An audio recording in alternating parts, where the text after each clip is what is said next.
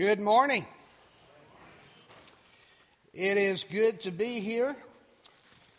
You are stuck with me for the next four mornings. And uh, this is called Spiritual Life. What is it? Spiritual Life. Anyway, we're here for a spiritual life uh, time together and growing in the Lord. Just a little bit about myself.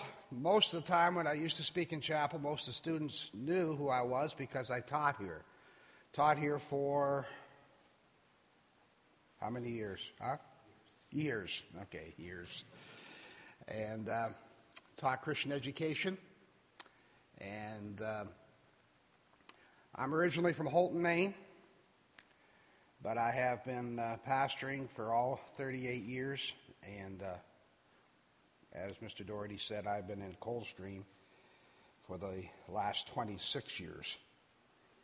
And it's, uh, I have a wife. We have a new addition to our family. As of Christmas, I bought my wife a new puppy. I've had a lot of wet socks. But uh, she, the Lord's her first love. The puppy has become her second love. And uh, I'm somewhere in the, I don't know where, but anyway. we are blessed with five children, and I'm blessed to have 11 grandkids. And we have some kids, are, some of ours living in Colorado, some in Virginia, three right around this area. And uh, so it's good to see you. I coached girls basketball here for nine years, too and uh, that was back uh, a while ago. But uh, we uh, we uh, had a lot of good times, a lot of good trips, and things of that nature way back when. I'm just going to ask that you might take your Bibles. I want to read two passages of Scripture this morning.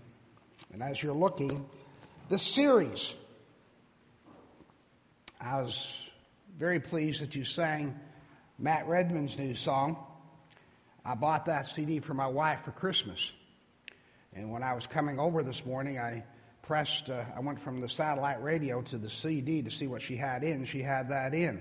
So I was listening to this when I was coming over. And it's, uh, it's about worship. And our series for the four mornings are going to be on worship. And I trust that as we deal with this subject, that the Holy Spirit of God would speak to our hearts and cause us to be drawn closer to Him. I want to start off by reading Scripture, then we're going to have a word of prayer, and then we'll get into the Word. Exodus chapter 20. Exodus 20.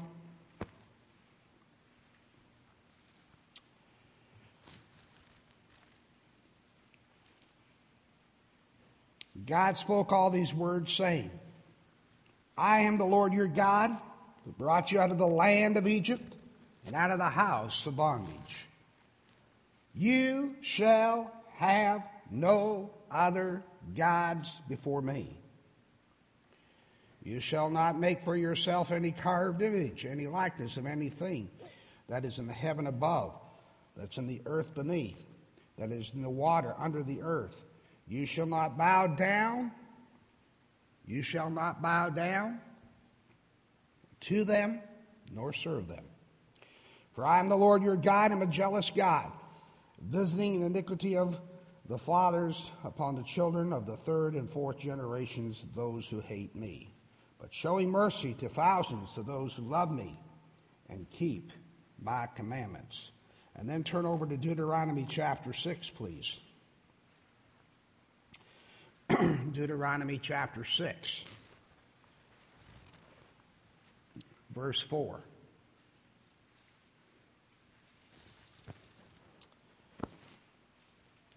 Hear, O Israel, the Lord our God, the Lord is one. You shall love the Lord your God with all of your heart, with all of your soul, with all of your strength. These words which I command you today shall be in your heart. Let's pray. Father, we acknowledge the presence of your Holy Spirit. And we pray that you would help us to be very sensitive to the Word of God today. Help us realize that it's living, that it's powerful, that it's sharper than any two edged sword, and that God, that it can pierce our hearts. And may the Holy Spirit of God take the Word of God and develop within us a God likeness. We know that one day every knee is going to bow, every tongue is going to confess that you are the Lord Jesus Christ. Lord, prepare our hearts over these next few mornings that we might grasp how we are to be bowing before you, worshiping you in our hearts and in our lives.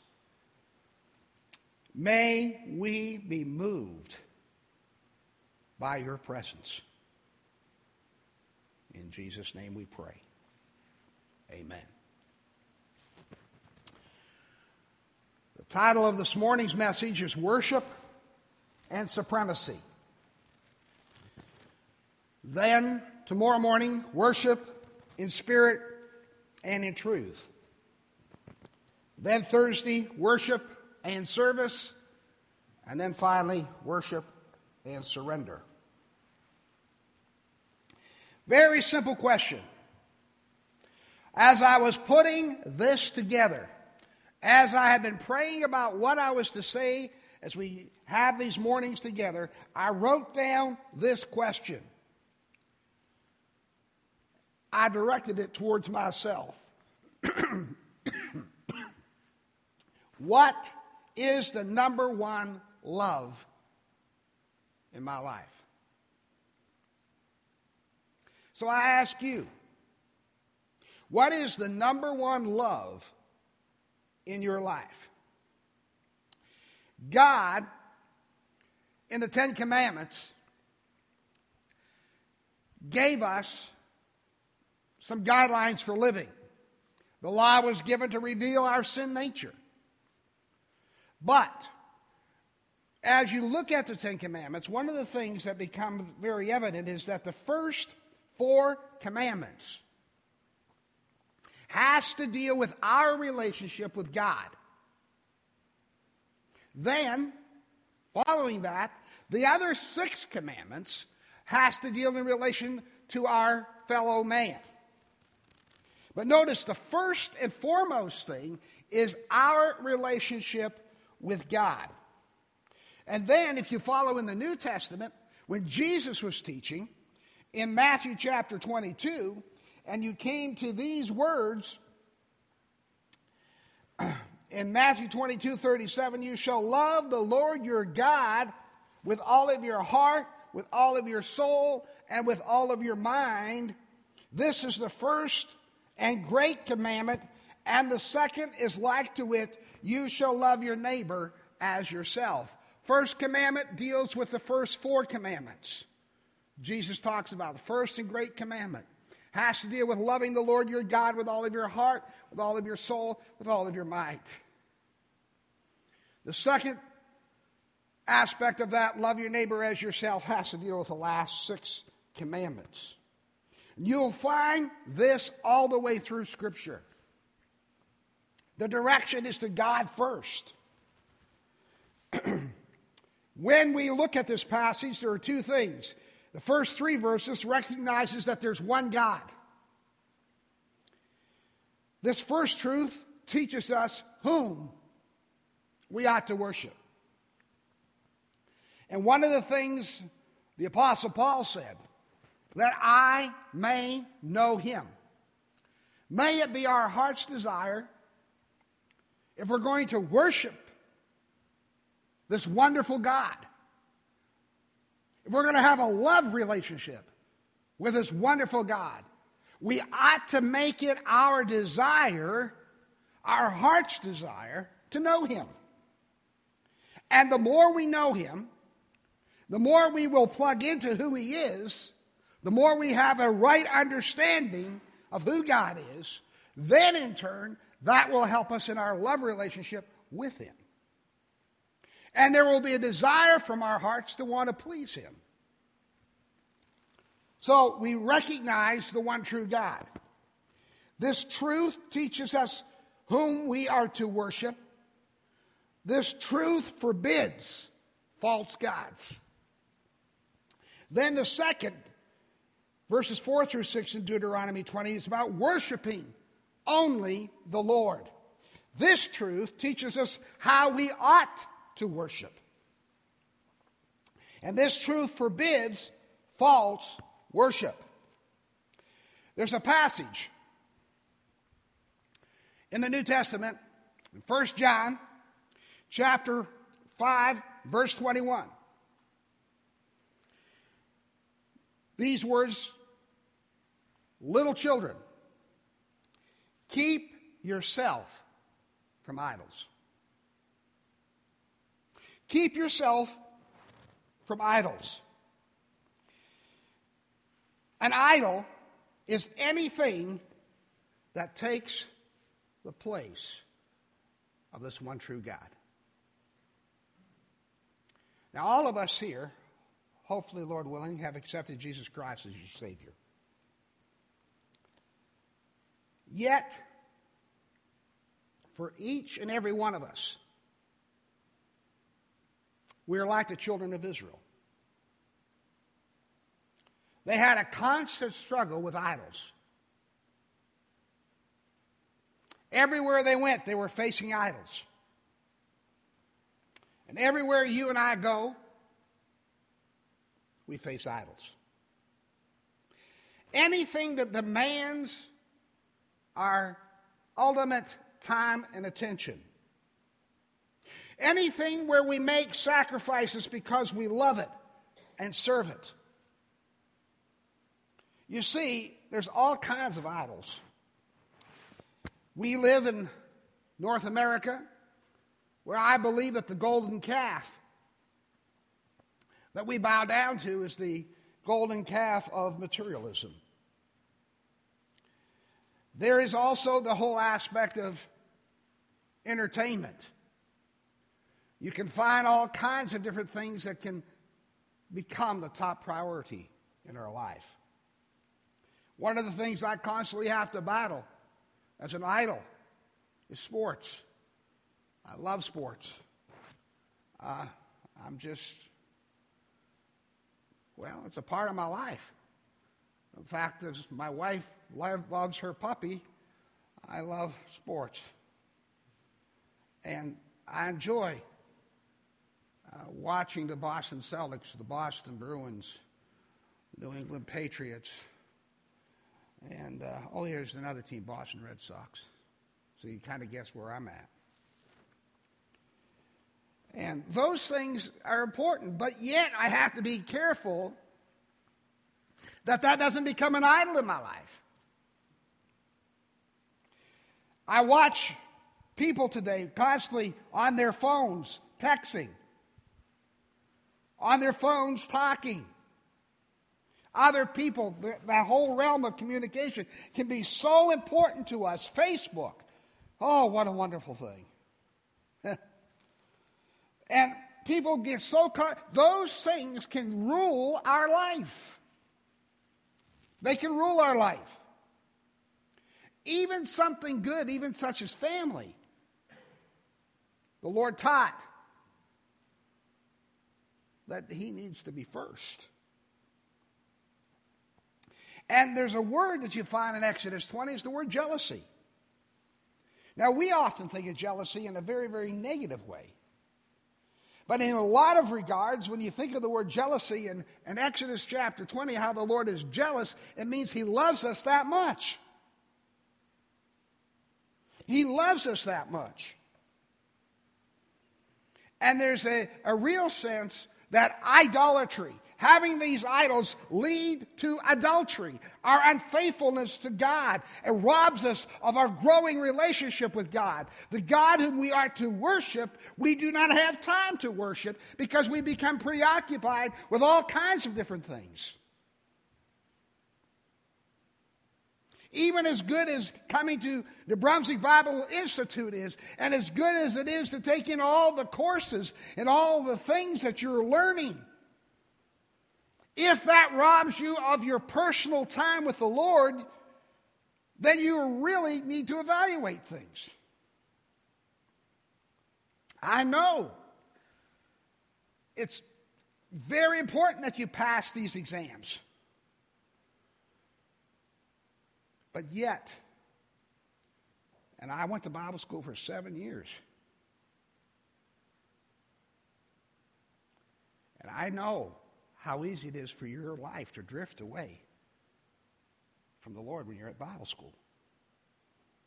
Because you're taking in all kinds of information, but you're not having that time where God can cause a transformation in your life.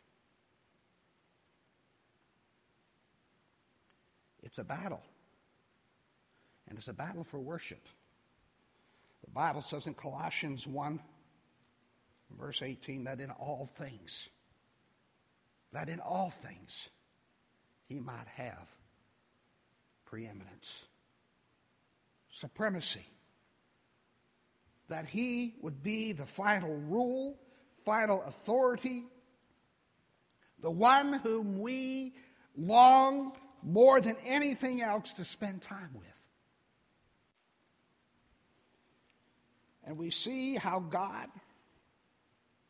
directed his people in Exodus 20. Now, who brought these things down to the people? Moses. And Moses was really, really concerned that the people understand this because you see, the one thing that Moses had, he had an intimate close relationship with the Lord. In fact, when he spent time with the Lord up on the mountain, he would come down and the radiance of his, his life showed that he had been in the presence of God. What he wanted more than anything else is for the people of Israel to experience the same God that he had experienced. Now, as a leader, how was this going to come about? Well, that takes us to Deuteronomy chapter 6. Would you turn there?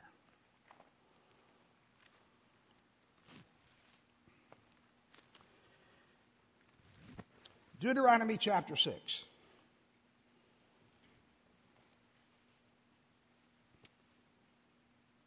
One of the things in the sixth chapter of Deuteronomy, we find Moses reviewing what God had done for Israel.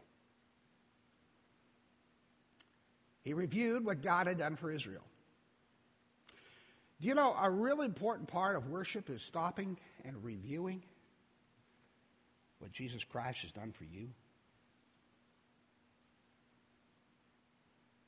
If you can become overwhelmed by the grace of God, and the, by reviewing all that Jesus Christ has done for us, and as Moses reviewed all that God had done for Israel, it was to cause them to love the Lord more than anything else. Now, in this passage, Moses, being a good leader, was also a good teacher. And he wanted to teach them this important truth of having the Lord first. How did he do it? Well, he starts off with what I call a, conf- a confession. A confession in verse 4. We call it a confession of faith. This was repeated in verse 4, but it was something, as I studied this passage, it's something that the Israelite people were to repeat over and over and over and over. A confession of faith. What was that confession of faith? Hear, O Israel, the Lord our God is one Lord. Probably many times when they would come together, Moses would say, Hear, O Israel, and they would repeat, The Lord our God is one Lord. Come together again. Hear, O Israel, the Lord our God is one Lord. What was Moses doing? He was driving into the minds of the people of God number one command. Thou shalt have no other gods before me. There's only one Lord. One Lord. He is God alone. And we need to hear this confession of faith. But then, number two, there was a command. Look at verse 5. In verse 5, the command is, You shall love the Lord your God with all of your heart, with all of your soul, and with all of your strength. The confession led to the command, and guess what verse 5 had to deal with. Number two, command. You see, you won't have any wrong images if you're loving the Lord with all of your heart. To love God and worship Him is the highest privilege we can have. As John MacArthur wrote in his book on worship, it is the ultimate priority the ultimate priority. And one of the things that will, when you see this, where he says, Moses says, Love the Lord your God with all of your heart, worship him with all of your heart. The thing that motivates us is this who has loved us first? Think about this. Who has loved you with all of their heart and all of their soul and all of their strength? Who's loved you that way? God has. You see, this is a very, very close relationship where God loves us in all of God's creation, in everything that God made. We are the only thing in this universe that was created in the image of God. And God expresses to us how much He loves us. For God so loved the world. For God so loved, and put your name in there, that He loved you so much that He sent Christ to be that ultimate sacrifice so that you and I could join in to a relationship with Him and love Him. Why did He give us the Holy Spirit of God? The Bible tells us in Romans 5, verse 5, that the love of God, the love wherewith He loved us first, is spread abroad in our hearts by the Holy Spirit. And as we go through this time together, may we understand this. It is impossible for you in your strength to love God.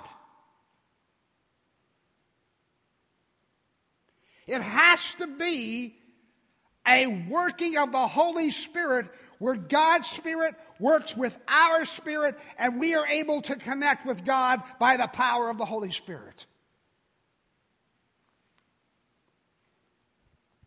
There is so much that we receive from information, and we can get up from our chapel and we can say, I am going to. I am going to love God. And yet, we are so taken in by so many other things because we are trying to do it outside of the power of the Holy Spirit. You see, whatever God commands us to do, He also gives us the equipment to do it. And when He commands us to love Him, He gives us the power to love Him by the Holy Spirit of God.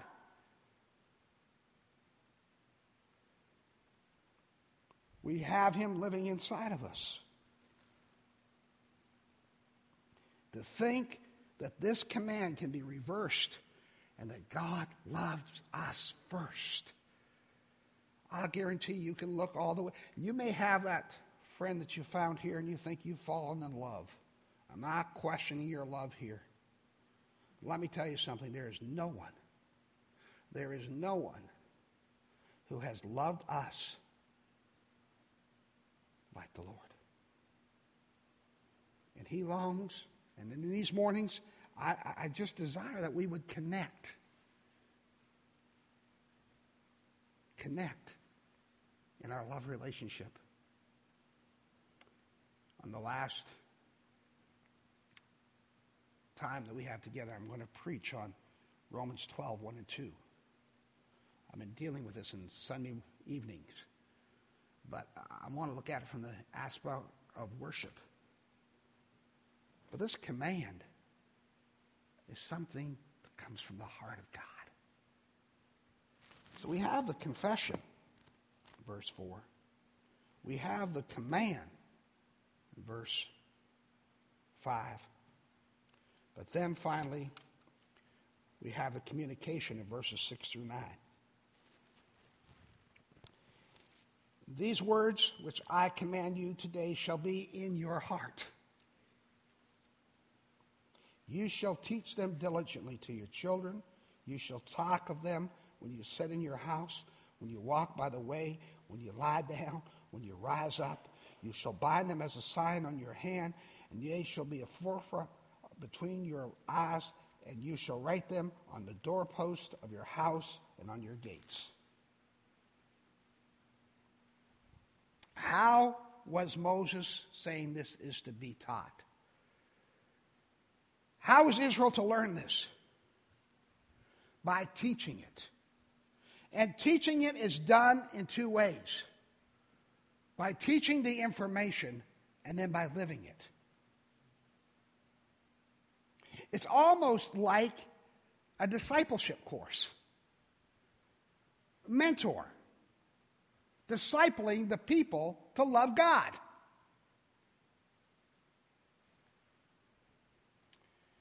It's like this the Gospel of John. Does this light still go on when I'm done? No, I'm supposed to be done. No, I was waiting for the light to go on. No, I've gone over. Well, anyway, I'm going to keep going here just for a sec.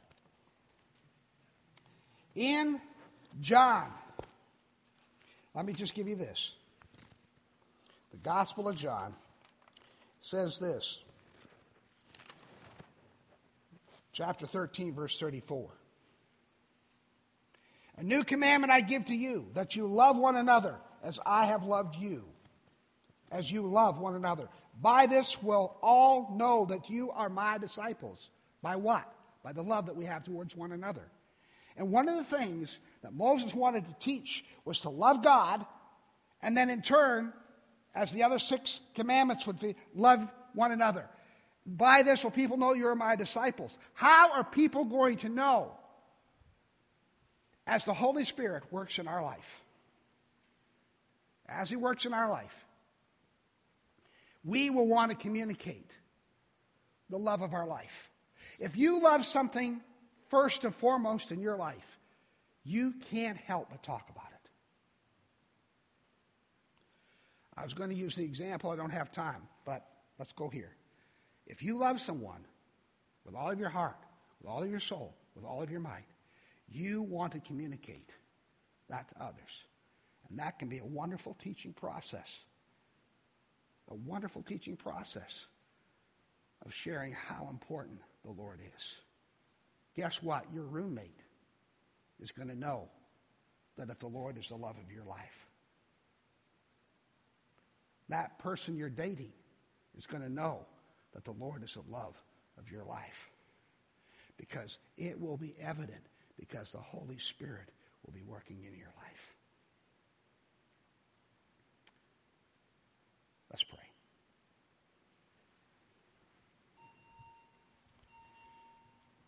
Father, we pray, Lord, this morning that in these days ahead, that you'll really work in our hearts and we will stop and ask ourselves this question Who is the number one love in my life? And may the Spirit draw us to yourself. And may you have the preeminence within our hearts May you have first place. In Jesus' name.